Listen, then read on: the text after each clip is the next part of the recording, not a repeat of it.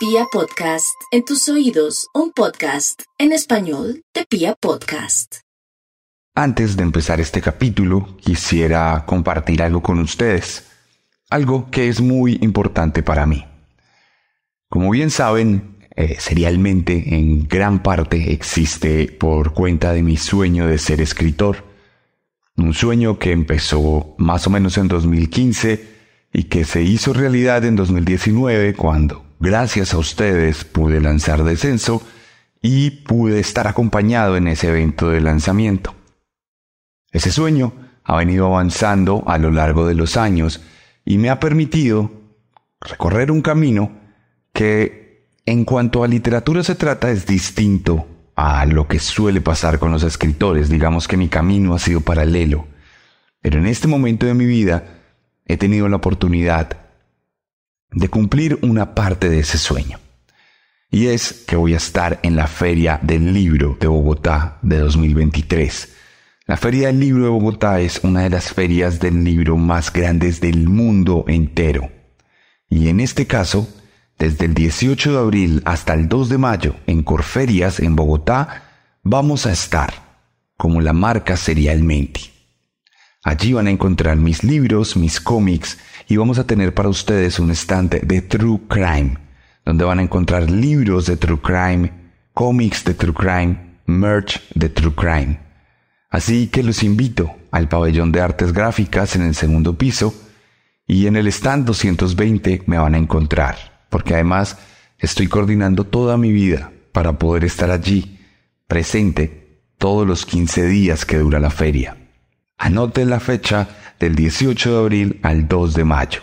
Ahí voy a estar presente, voy a estar todo el tiempo en el stand y además he sido invitado por otros autores a moderar y presentar sus libros. Yo tengo un libro en el tintero, probablemente lo lance el próximo año. Estoy también detrás de una oportunidad con una gran editorial, así que por eso no he publicado nada por ahora. Pero voy a tener para usted los libros, voy a tener para usted otras posibilidades. Así que, bueno, le agradezco de antemano que haya escuchado esos tres minutos antes de que empiece el capítulo.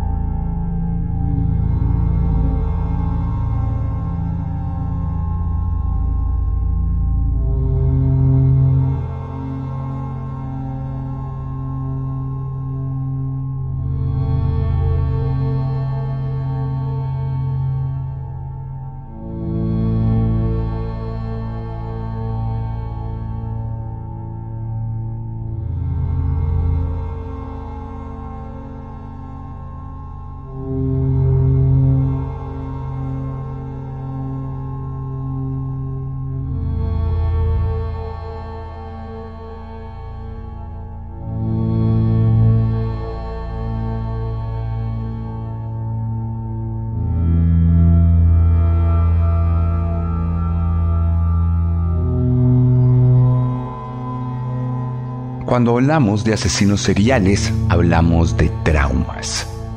Todos tenemos traumas. Todos tenemos algo que de alguna u otra manera condiciona nuestra vida. Nos lleva a asimilar la existencia de otra manera. Muchas veces hay personas que no nadan porque tuvieron un pequeño accidente en una piscina de pequeños. Gente que le tiene miedo a las alturas, a los animales, incluso a cosas que podrían creerse inofensivas. Pero hay traumas de traumas. Detrás, nuestra personalidad en muchos sentidos se configura por microtraumas que en realidad determinan la forma en que asimilamos nuestras relaciones con los demás, como por ejemplo algunas mujeres que no tuvieron una figura paterna y que por ende tienen una serie de vacíos que son aprovechados por hombres que las acosan, que abusan de ellas y que se aprovechan de esos vacíos para dominarlas por completo. Ejemplos así hay muchos. Pero en este caso, estamos hablando de traumas tremendamente violentos y agresivos que nos llevan a convertirnos en auténticos monstruos. ¿Qué pasa cuando los traumas de una persona determinan su fijación absoluta alrededor de la vida y la muerte? Bienvenidos al capítulo 33 de la tercera temporada de Serialmente, episodio 108 de un podcast con contenido muy gráfico.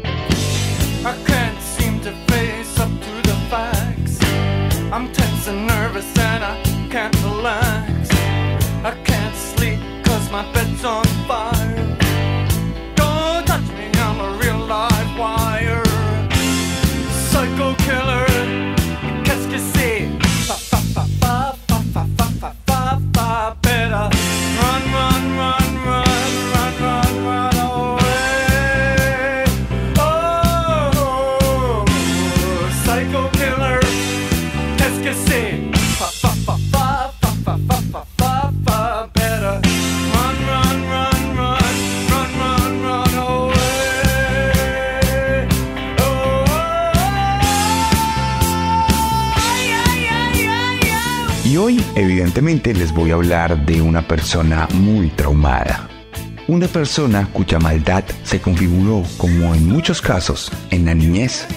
Hablamos de los asesinos que nacen o se hacen y este evidentemente es el caso de un asesino que fue hecho durante su primera infancia y que luego fue allanando el camino para convertirse en un matón implacable, que se convertiría además en un ícono cultural.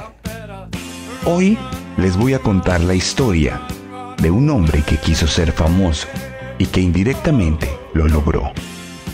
Hoy les voy a contar la historia de un monstruo que hizo daño absoluto en la comunidad estudiantil de Luisiana, en Estados Unidos. Hoy les voy a contar la historia de Danny Rowley, el destripador de Gainesville.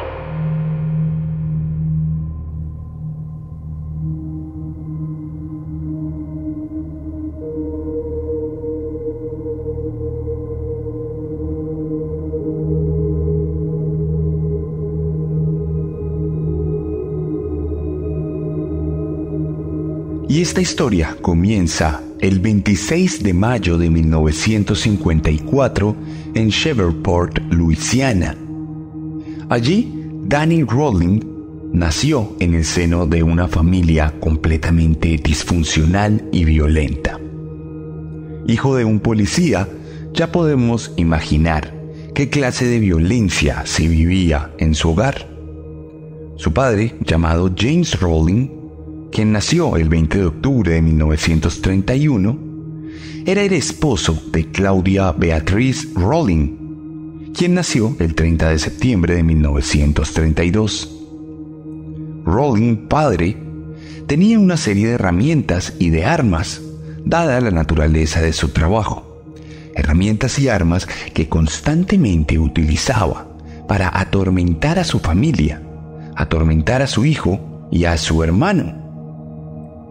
Incluso desde que Danny tuvo uso de razón, vivió el primer trauma cuando su padre le dijo y le confesó que en efecto no lo había deseado, que no era un niño producto del amor, sino que en realidad era el producto de una auténtica violación, pues el padre se había aprovechado de la madre un día en el que además decidió abusar del hijo mayor del hogar, Kevin, por lo que desde el mismo momento en que fue engendrado, Danny era el hijo del odio, el hijo de la violencia, y sería la violencia la que determinaría el resto de su vida. en distintas medidas, primero como víctima y luego como victimario. En una ocasión se dice que el padre de Dani cortó en varios lugares a la madre con una cuchilla de afeitar. Ella tuvo que ir al hospital para no morir desangrada y aún así, aunque intentó dejar a su pareja, nunca fue capaz de hacerlo. Siempre volvía con él en una dinámica tóxica en la que no se podían separar el uno del otro y en la que el amor se configuraba a través de la violencia. Dani siempre fue testigo de esto y empezó a ver a su madre como una persona subyugada y dominada. Y entonces, de alguna forma misteriosa, pero sobre todo de alguna forma repulsiva, empezó a entender que había personas que debían ser dominadas. Empezó a entender que él podía dominar Tenía que elegir un bando entre los oprimidos y los opresores y en su cabeza empezó a desarrollar esta idea repulsiva que en realidad estaba configurando una psicopatía que determinaría de alguna u otra manera su comportamiento social. Esto al tiempo que su padre también lo convertía en una víctima, pues en muchas ocasiones llegó a esposarlo y a tirarlo al piso para golpearlo, e incluso en una de ellas ordenó a sus amigos a que lo arrestaran por el simple hecho de que supuestamente le generaba un poco de pesar y de vergüenza. También se dice que en la casa Dani tenía un perro y que el padre lo golpeaba enfrente de él para enseñarle cómo se debía tratar a los animales llegando incluso al punto de que el cachorro moriría en los brazos de nuestro protagonista. Todo esto ocurrió cuando Dani era apenas un niño, por lo que cuando tuvo ese paso tan fuerte y tan determinante como lo es dejar de ser niño para ser adolescente, nuestro protagonista naturalmente optó por la violencia y cansado de ser una víctima, cansado de tener miedo, empezó a mirar la vida de una forma mucho más violenta, en la que él sería ahora el victimario, pues no volvería a ocupar el lugar del débil y del oprimido. El padre, sin lugar a dudas, fue fundamental en la construcción del psicópata.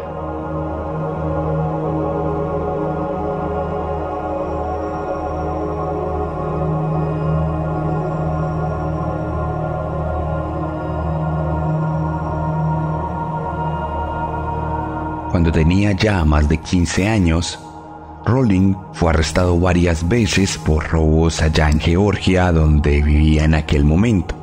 También empezó a ser descubierto mientras espiaba mujeres, por lo que fue claro que el desarrollo sexual fue determinante para su posterior comportamiento criminal. Privado de una crianza normal, privado de un modelo masculino ejemplar que le permitiera entender cómo debía comportarse, nuestro protagonista se estaba convirtiendo en un auténtico monstruo, una persona que no tenía el más mínimo respeto por quienes le rodeaban y que simplemente buscaba su bienestar a través de robos o la satisfacción de sus fantasías a través de todo tipo de acoso que por supuesto más adelante devendría en crímenes de orden sexual mucho peor. Al tiempo, podíamos ver que Dani tenía serios problemas para integrarse en la sociedad. Era una persona que no podía estar en el mismo lugar durante un tiempo estable, por ende tampoco podía mantener un trabajo de la misma manera. Es el caso típico de psicópata que no puede insertarse en la sociedad, tal como vimos en casos típicos como el de Ted Bundy o Jeffrey Dahmer. Incluso, en alguna que otra ocasión, Dani tenía pequeños trabajos como camarero. Cambiaba de restaurante cada noche porque no podía habituarse a la normalidad, no podía comportarse en sociedad. Y esto lo llevó a buscar de alguna u otra manera una respuesta en la vida castrense. Fue allí cuando en los años 70 decidió entrar al ejército, más exactamente a la Fuerza Aérea. pero no pudo vivir con la disciplina, no pudo establecer una relación directa y estable con las órdenes y la jerarquía militar, por lo cual fue expulsado en 1972 después de haber sido arrestado por posesión de drogas.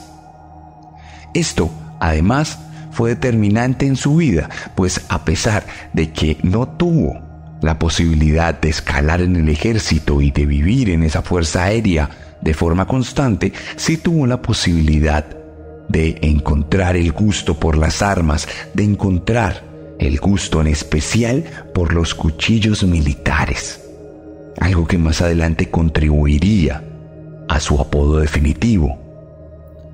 En este punto de su vida, nuestro protagonista conoció a Omar Halko y se casó con ella en 1974 para luego tener una hija. Sin embargo, esto no sería determinante, pues en 1979 se separarían, tendrían una relación convulsa y luego de esto no volvería a ver a su familia. De manera simultánea, nuestro protagonista seguía lidiando con el odio. El odio fue lo único que conoció, el odio fue lo único que llegó a sentir alguna vez de forma genuina.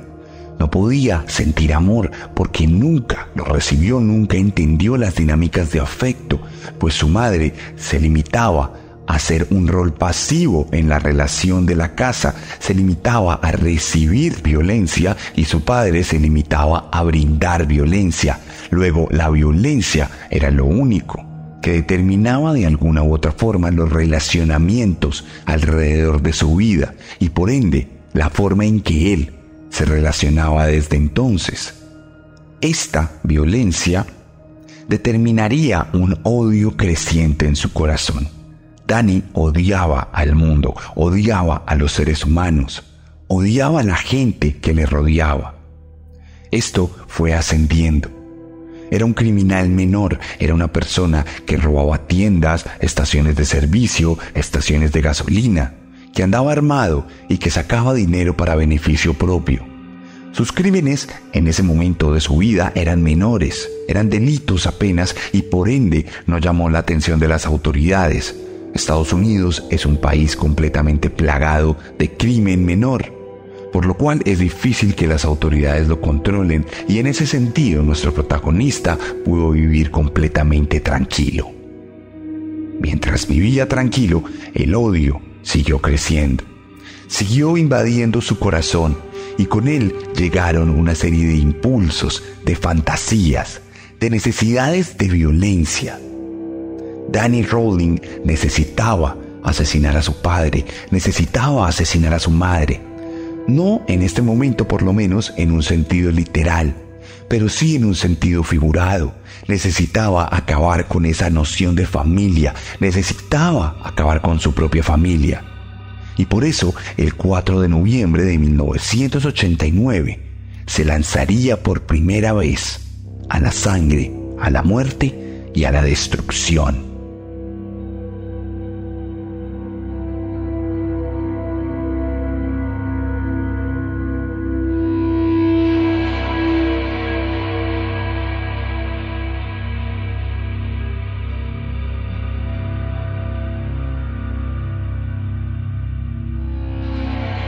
En Sheverport, la familia Grimson debatía tranquilamente. El padre, William, de 55 años, su hija, Julie, de 24 años, y su nieto, Sean, de 8 años, hablaban sobre un programa de televisión que habían visto la noche anterior.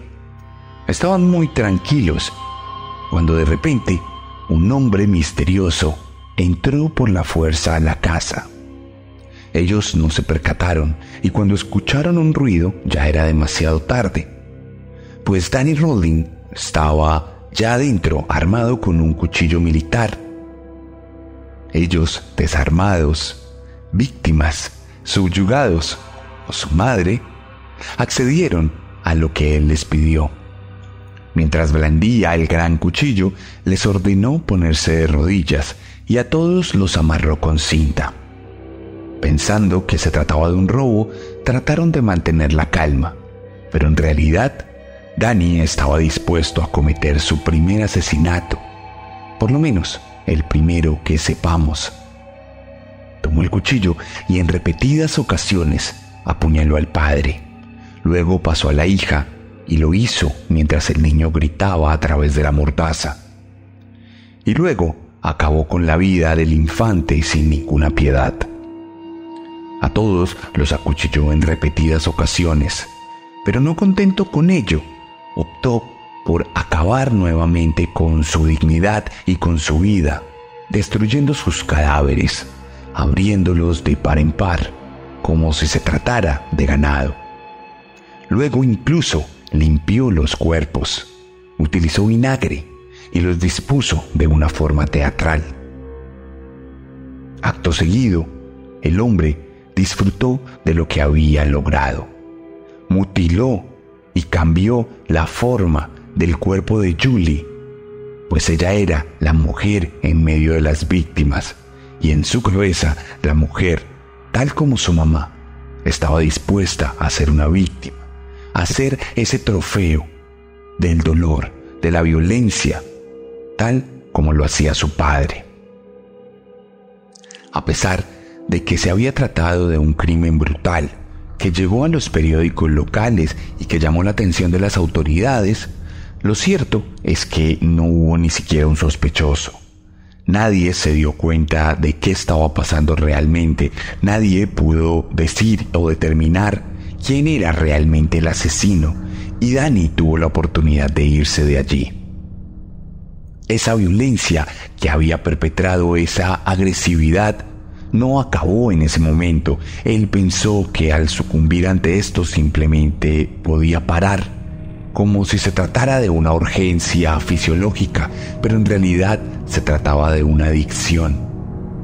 El hombre entonces intentó identificar el origen de esa necesidad de matar, de esa necesidad de perpetrar daño. Y tal como podemos imaginarlo, se dio cuenta que el origen era el papá. Se dio cuenta que su padre era la persona responsable de la violencia y por ende tenía que terminar el ciclo violento.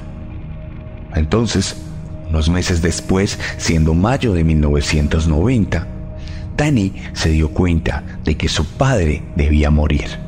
Y en medio de una discusión familiar decidió sacar un arma de fuego y le disparó en el estómago y la cabeza. Increíblemente, su padre sobrevivió. Eso sí, producto del tiro que recibió en el cráneo, perdió un ojo y una oreja. Y luego de este incidente, Rollins escapó a otro lugar, a otro estado del país, para nunca más volver a sus padres. El intento de fratricidio marcaría la siguiente fase de violencia de nuestro protagonista.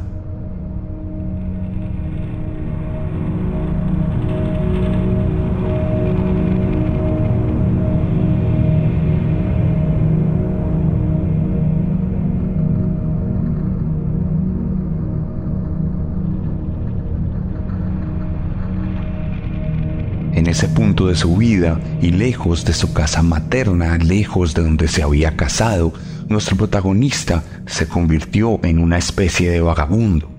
Pasaba sus días robando de forma aleatoria, incluso en algún momento llegó a intentar robar un banco. Simplemente se dedicaba a hacer daño.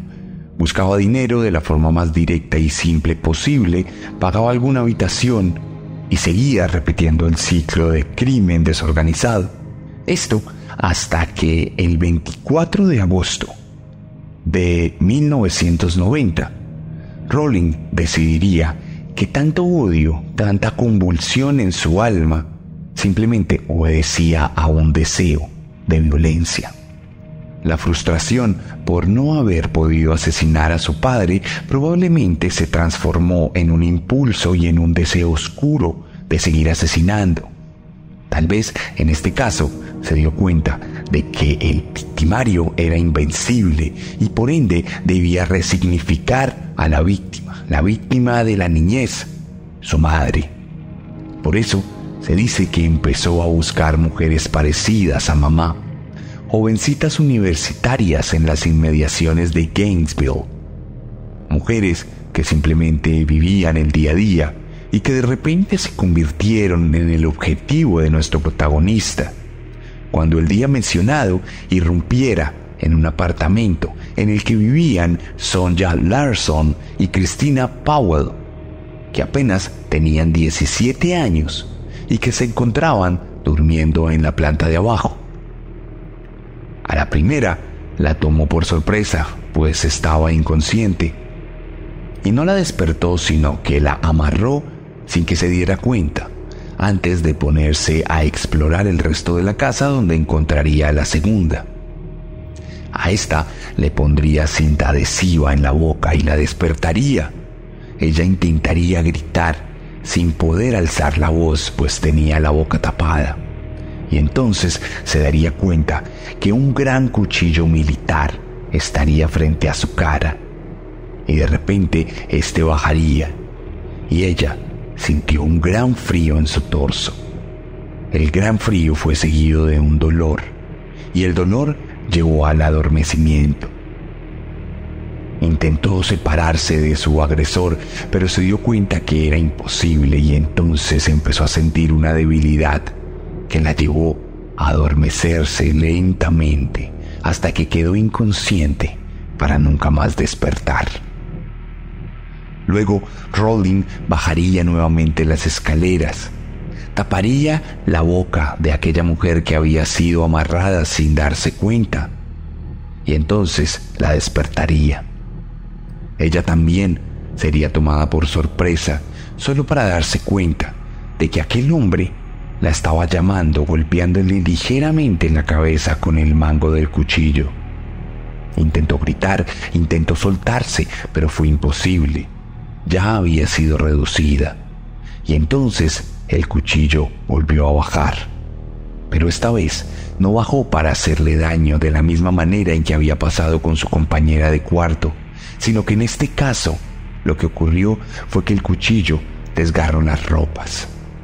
La mujer quedó prácticamente desnuda y entonces fue abusada sexualmente por el psicópata, quien había dado un paso gigantesco en sus niveles de maldad, quien simplemente quería subyugar a su madre al tiempo que en realidad estaba subyugando a una completa desconocida. Estaba escenificando la misma forma en que había sido engendrado. Y cuando hubo terminado, tomó el cuchillo y sin musitar ninguna palabra o sin dudarlo, apuñaló en repetidas ocasiones a su víctima en la espalda, hasta que ésta murió de forma casi inmediata. Completamente embadurnado de la sangre de sus víctimas, decidió tomarse el tiempo. Subió al segundo piso nuevamente y se duchó. Guardó su cuchillo, el cual limpió también, y se retiró del lugar sin despertar la sospecha de los vecinos que no escucharon nada. Un día después, el sábado 25 de agosto, Rowling se levantaría completamente insaciable. No sentía en este caso ese periodo de refracción, de enfriamiento que suele ocurrir a los asesinos seriales. Su periodo de enfriamiento había ocurrido desde el día en que había intentado asesinar a su padre. Pero en realidad se estaba calentando, se estaba gestando una suerte de calor interno implacable que quemaba todo a su paso. Entonces, muy temprano en la mañana, el hombre decidió ir a otro apartamento que ya había identificado, pues allí vivía otra jovencita que curiosamente se parecía físicamente a su mamá. Krista Hoyt, de 18 años, quien justo en ese momento no estaba en el hogar. El hombre entonces tomó un destornillador y abrió lentamente la puerta corrediza de la sala. Inspeccionó el lugar y se dio cuenta de que estaba completamente solo, por lo que en vez de desanimarse, decidió esperarla. Se sentó en el sofá y siendo las 11 de la mañana vio cómo su siguiente víctima entraba en el apartamento. Entonces escabulló y la sorprendió por detrás, haciéndole una llave que le permitió reducirla para luego amarrarla y someterla. Sacó cinta adhesiva de su kit de asesinato que ya había creado y le amordazó la boca le amarró las muñecas y le amarró los pies para poderla llevar a su habitación donde repitió el mismo proceso que con su última víctima, rasgando su ropa y abusando sexualmente de ella. Luego, de la misma manera que lo hizo con la última víctima, le pidió que se reclinara boca abajo y allí la apuñaló en repetidas ocasiones por la espalda, desangrándola. Sin embargo, en este caso fue un poco más allá. Y cuando ya había muerto, la volteó y le abrió el abdomen desde la pelvis hasta la garganta, destripándola y ganándose entonces su apodo por el cual lo conocemos hoy en día, el destripador de Gainesville. Era claro que el componente sexual se había desviado a una parafilia. Estamos hablando de un hombre tremendamente traumado, un hombre que necesitaba manifestar el odio a través de la violencia y que estaba deshumanizando a sus víctimas al punto que después de cometer este asesinato, el hombre volvería al lugar después de haberse ido pensando que había dejado su billetera, cual estaba preocupado de haber dejado una prueba se dio cuenta de que la billetera no estaba allí, se cercioró de que no había ninguna prueba en su contra, pero volvió a ver el cadáver destripado de Krista y entonces decidió que era demasiado humano todavía. Tomó su cuchillo militar y decapitó el cadáver y lo puso enfrente del resto del cuerpo como si se estuviera mirando a sí mismo. Y eso, sin lugar a dudas, desató lo peor la prensa sensacionalista desató lo peor de las autoridades y un nivel gigantesco de especulación se comenzó a erigir sobre la vida de este hombre que quería ser famoso a través de la violencia.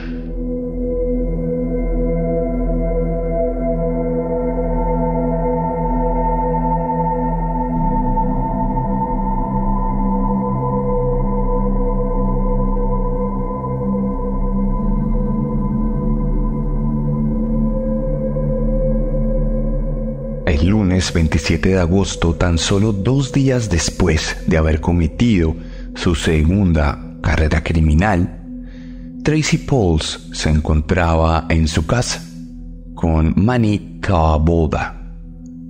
Este sería el único hombre que sería víctima de nuestro protagonista y en este caso sería en realidad por un tema circunstancial, pues Rowling iba en realidad por Tracy Simplemente tuvo que matar al hombre para librarse de él y poder ir tras ella. Entró a esta casa con el mismo destornillador abriendo la puerta, moviéndose sigilosamente, acabando a cuchilladas con el hombre, y luego yendo por la mujer que, al haber escuchado la manera en que había un forcejeo, había bajado por el pasillo y se había encontrado con su compañero completamente apuñalado. Entonces empezó una persecución dentro de casa. Entre habitación y habitación la mujer intentaba escapar, mientras que el hombre rompía todas las puertas con su cuchillo y se convertía en una bestia implacable que no podía ser detenida de ninguna manera. Fue entonces cuando logró alcanzarla, y de la misma manera en que ocurrió con las otras mujeres, la amordazó, le amarró las muñecas, le rasgó la ropa, abusó de ella y luego le pidió que se reclinara para apuñalarla por la espalda, esta vez en tres ocasiones.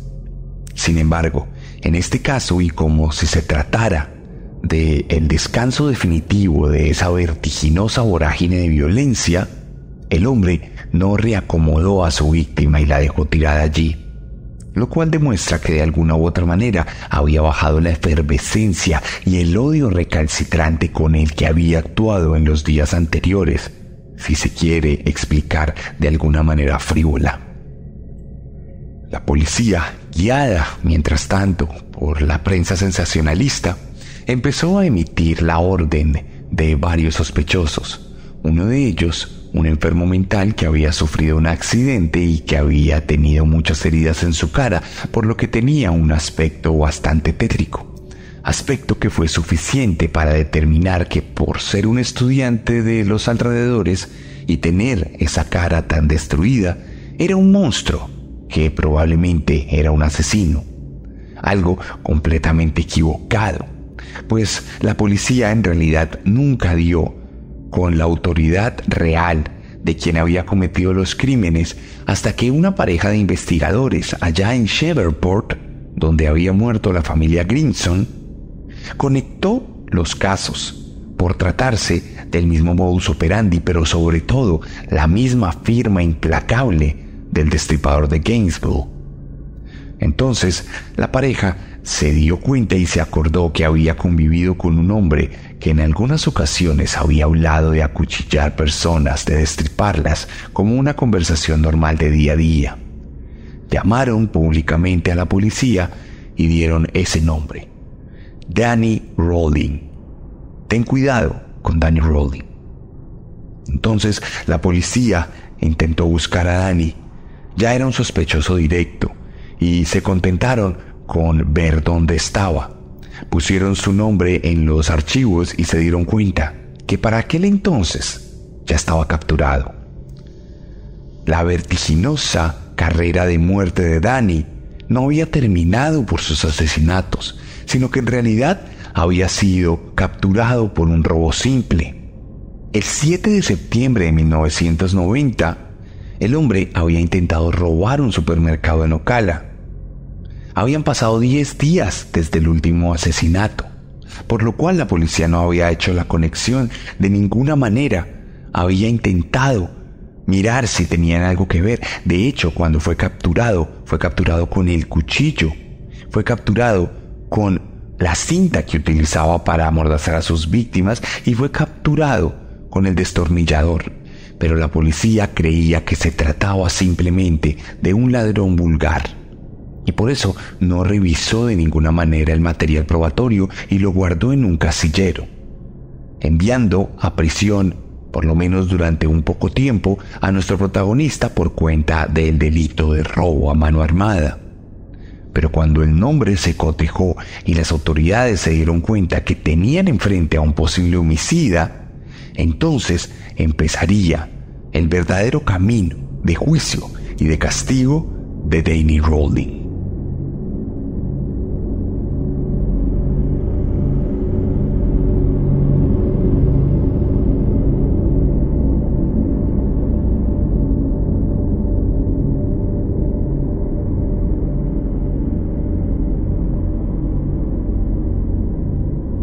Cuando las autoridades por fin decidieron hacer su trabajo, se dieron cuenta que Danny Rowling vivía en una casa en medio del bosque cerca de la Universidad de Florida, donde estudiaban todas sus víctimas. También se dieron cuenta que allí tenía un reproductor de cassettes, donde había unos cassettes donde había grabado un diario en el que contaba cada uno de sus crímenes al detalle. Además, había otras herramientas que estaban relacionadas de forma directa y que tenían señales de haber sido parte de los crímenes mencionados. Esto fue suficiente para que se formara un caso contra él. Y en noviembre de 1991 fue acusado de varios cargos de asesinato. El juicio, a pesar de que tenía todas las pruebas encima, duró cerca de cuatro años y el hombre no fue juzgado y condenado sino hasta abril de 1994 cuando decidió él mismo declararse culpable de todos los cargos. Cuando le preguntaron por qué lo había hecho, no nombró a su padre, no nombró a su madre, aunque sabemos por el perfil criminal que ellos eran los responsables en términos conceptuales, por así decirlo, del origen de ese trauma. Nuestro protagonista simplemente dijo que quería ser más famoso que Ted Bundy. Y no creo que lo haya logrado, pero estuvo cerca, porque después de que lo condenaran a muerte por inyección letal y que se le diagnosticara un trastorno antisocial de la personalidad, un trastorno límite de la personalidad y una parafilia, nuestro protagonista se convirtió en la inspiración de distintas películas obras escritas y documentales. La más famosa de ellas, y por eso creo que en cierto sentido logró su cometido, es la famosa película Scream. aquel slasher de 1996 en el que un grupo de universitarios están siendo asesinados por un misterioso homicida que viste de negro con una máscara, con la boca abierta. El homicida, de la misma forma en que lo hacía Danny Rowling, entra a las habitaciones, a las casas de los estudiantes. Lo hace de forma sigilosa, en algunas ocasiones incluso usando utensilios como el destornillador.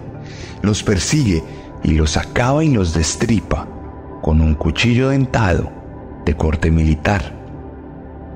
Asimismo, también inspiró al asesino Ghostface del videojuego Dead by Daylight, en el cual los protagonistas pueden encarnar al asesino o pueden escapar del asesino, que tiene el mismo tipo de modus operandi que el destripador de Gainesville. Esta película creo que no tengo que recomendarla de ninguna manera, todos han visto Scream y si no la han visto hay que verla porque independientemente de su calidad es un clásico del terror slasher.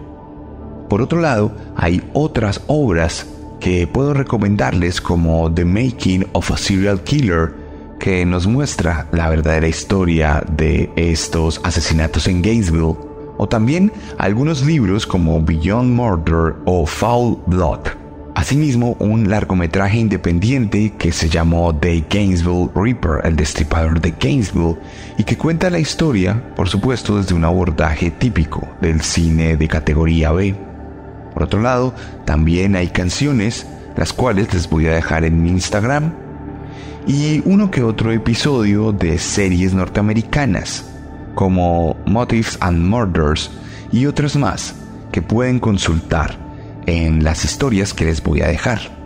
Mientras tanto, y mientras varias de estas obras eran producidas en el mundo occidental, convirtiendo indirectamente la figura de Denny en un icono cultural, nuestro protagonista encontraría su ejecución final. El 25 de octubre de 2006, luego de que se negara a cualquier tipo de declaración pública y habiéndose limitado a dejar una confesión y unas disculpas por escrito al reverendo que fue el guía espiritual de nuestro protagonista, Danny se comió una cola de langosta cantó un himno de música gospel, que es una música espiritual evangélica, y se acostó en la camilla, abrió los brazos y recibió los líquidos propios de la inyección letal, muriendo a las 6 y 13 de la tarde. El destripador de Gainesville había dejado este mundo.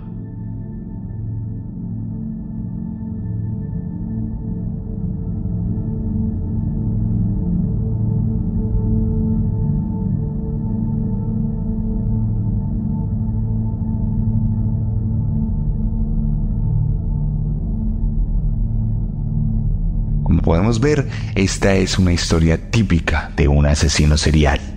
Un hombre invadido por el odio, con una crianza completamente caótica, con una falta de habilidades sociales que le impidió ser parte de las comunidades, y con una historia típica de odio, violencia y una firma que nos resulta completamente repugnante. Hoy en día, Rowling es de alguna u otra manera un ícono en el mundo del crimen y por eso fue uno de los más votados. Esperemos que su historia nunca se repita, aunque en realidad sabemos que probablemente está ocurriendo en este momento.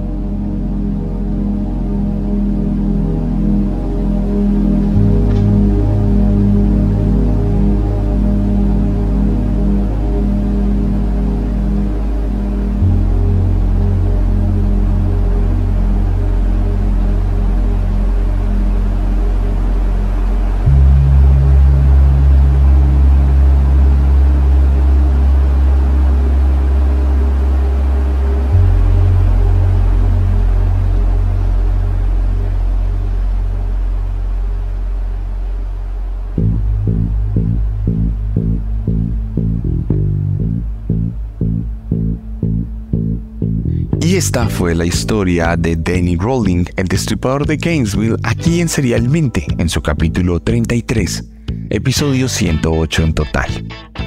Si les gustó mi forma de narrar, en este caso un poquito más ligera, sin la guía de siempre, no duden en recomendar el capítulo, no duden en recomendarlo a sus conocidos, compartirlo para que conozcan esta historia y para que nos ayuden a crecer.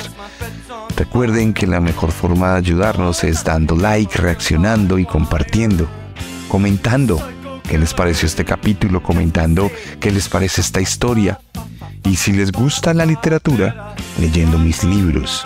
Recuerden que este año voy a estar en la Feria del Libro de Bogotá, así que si está en Bogotá, por favor vaya y visíteme. De verdad que estamos haciendo un esfuerzo muy grande, usted no se imagina, para poder estar allí. Recuerden que tengo para ustedes libros, merch, si están en México a través de chunchos.mx y todas son esas formas de ayudar a que serialmente sea cada vez más grande. No siendo más, me despido de ustedes. Nos escuchamos la próxima semana con un nuevo monstruo. Porque recuerden que siempre podemos ser peores.